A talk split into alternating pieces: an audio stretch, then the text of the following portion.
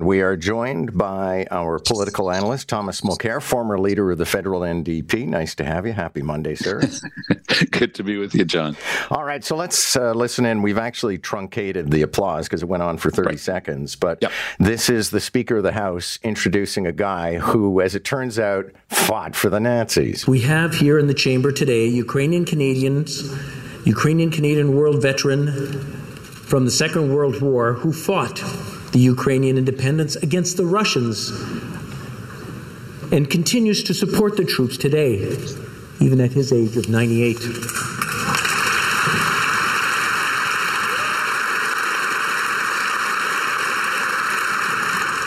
His name is Yaroslav Hunka. And uh, I was going to say he's in the gallery, but I think you beat me to that. And so we're treated to the unsightly spectacle of our entire parliament standing up and giving an ovation to a guy who fought for the Germans in World War II. Is this something that you think is going to cost the speaker his job? Oh, it could well. And, you know, I, I have to say right off that I, I've worked with uh, many speakers and I've watched Anthony Rota since he got the job. And honestly, John, I think he's one of the best darn speakers we've ever had. Very tough job. You know, that's why they wear something different from everybody else. It's like the, the referee in a hockey game. You've got to be set aside from the, the belligerents. But this guy's got the magic touch. He's just excellent. He he works hard at being respectful to all sides, and he has the respect of all sides. And I'm glad you talk about him first because even though I've just said those nice things about Anthony Rota, he wears this one. Okay, and I saw Poilievre tweeting, you know, one of his tendencies is towards small politics. He tried to somehow link in Justin Trudeau to this. Justin Trudeau has precisely zero to do with this decision.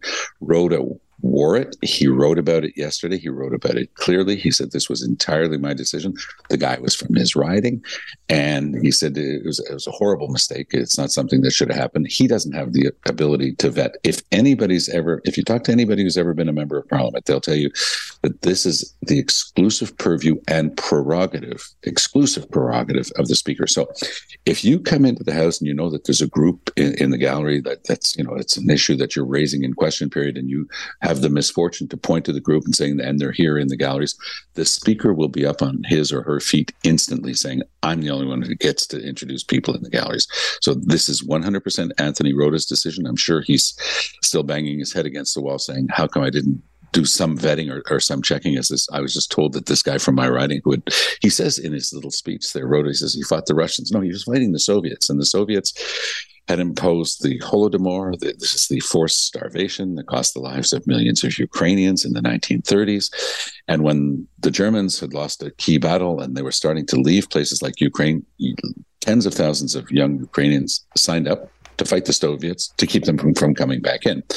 Some of the worst exactions by the Waffen SS, and this was the unit in question, were carried out in horrible events of the war, which was marked by many horrible events, but Babi Yar stands out as one of the worst among them.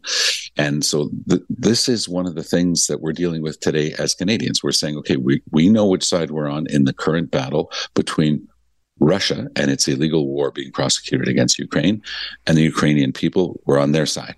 We, understand that. I, I, I don't know any Canadians who who disagree with that, but this is an unfortunate event that, that simply shatters a lot of that because people are be scratching their heads and it goes right back to Putin's initial, uh, you know, declaration that he was going into Ukraine to denazify it. So this is a messy situation, one, one, one that is completely of our own making. All of the key groups representing the Jewish community, and you know, today we're it's Yom Kippur, Yom Kippur, the most holy day in the Hebrew calendar. It's the most important, uh, you know, feast. It's the Feast of Atonement. So th- that this came up on the weekend, and, and all these groups had to react to it over the weekend, made it even tougher. But um, I think that when we take a little bit of perspective on this, we'll realize a major blunder by the Speaker of the House of Commons, not something that involves Canadian foreign policy, or certainly not Justin Trudeau. No, no, you're absolutely right. And uh, I agree with you, actually, because I've seen him work, and I've seen him when the House is out of session talking to yeah. parliamentarians, and yeah. they, they don't just support him, they adore him. And yeah. so I guess he must be good at his job. All this is kind of overshadowing the more important story, which is that Zelensky came to Canada, and we pledged $650 million, and then he came to Toronto Toronto and spoke to a rapturous crowd. And as Scott Reid was saying on the morning brief, you know, he turned to his kids and he said, This is our time's Churchill. And, and it really is. It's extraordinary. Uh, Zelensky is an, a really gifted speaker because it always comes from the heart. Yes, he's got the ability to emote because he's an actor at, at the beginning of it but he's been an incredible leader for his country, just unbelievable. And he's going around the world now saying it's not because you're getting tired of us fighting the, the, Russians that you should tire of helping us fight the Russians because this could happen anywhere. And that's the message, by the way, that Biden was pushing as well in New York last week, saying, "Wake up! You know this this if this type of aggression is allowed to stand, and you're thinking of things like China and Taiwan, for example, uh, then who knows what the shape of the world's going to be in, in you know in the very near future." So I think that again, I think we're on the side of the Angels in this one, uh, but Canada's got to keep pushing. That six hundred million dollars was chump change, really, compared to what's needed to to continue pursuing the fight. And there are tough things happening right now. Poland, for example, is refusing to ship arms to Ukraine, saying that there's a big fight brewing over the shipping of grain from Ukraine, of all things. But you know, there are several countries who are very upset with that. So this is a tough geopolitical situation.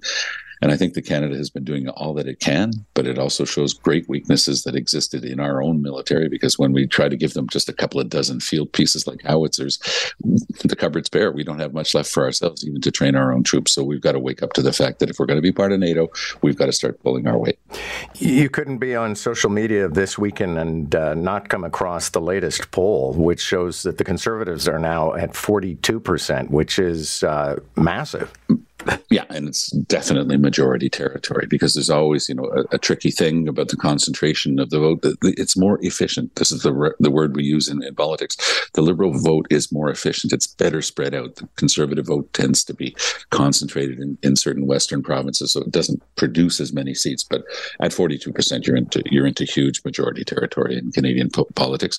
Still a lot of time between now and the ne- next election. I think that the Trudeau Liberals are going to have to do some soul searching and some head scratching because it, it, it wasn't a good week overall. I mean, it was supposed to be a week where Trudeau you know was was starting to get back in the house. He chose to release on monday as the house came back.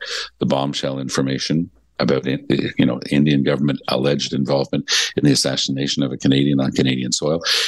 It had the immediate effect of neutralizing all of the opposition parties because none of their stuff got through but it's also something that's been dragging out for for a week now as India pushed back very strongly. Uh, by the way, I didn't see a lot of denying on the Indian side, more more like finger pointing at Canada, saying you're mollycoddling terrorists. We're not putting it up with up with it anymore. So we're going to have to start figuring this stuff out. Great paper, by the way, in the Globe and Mail today on that.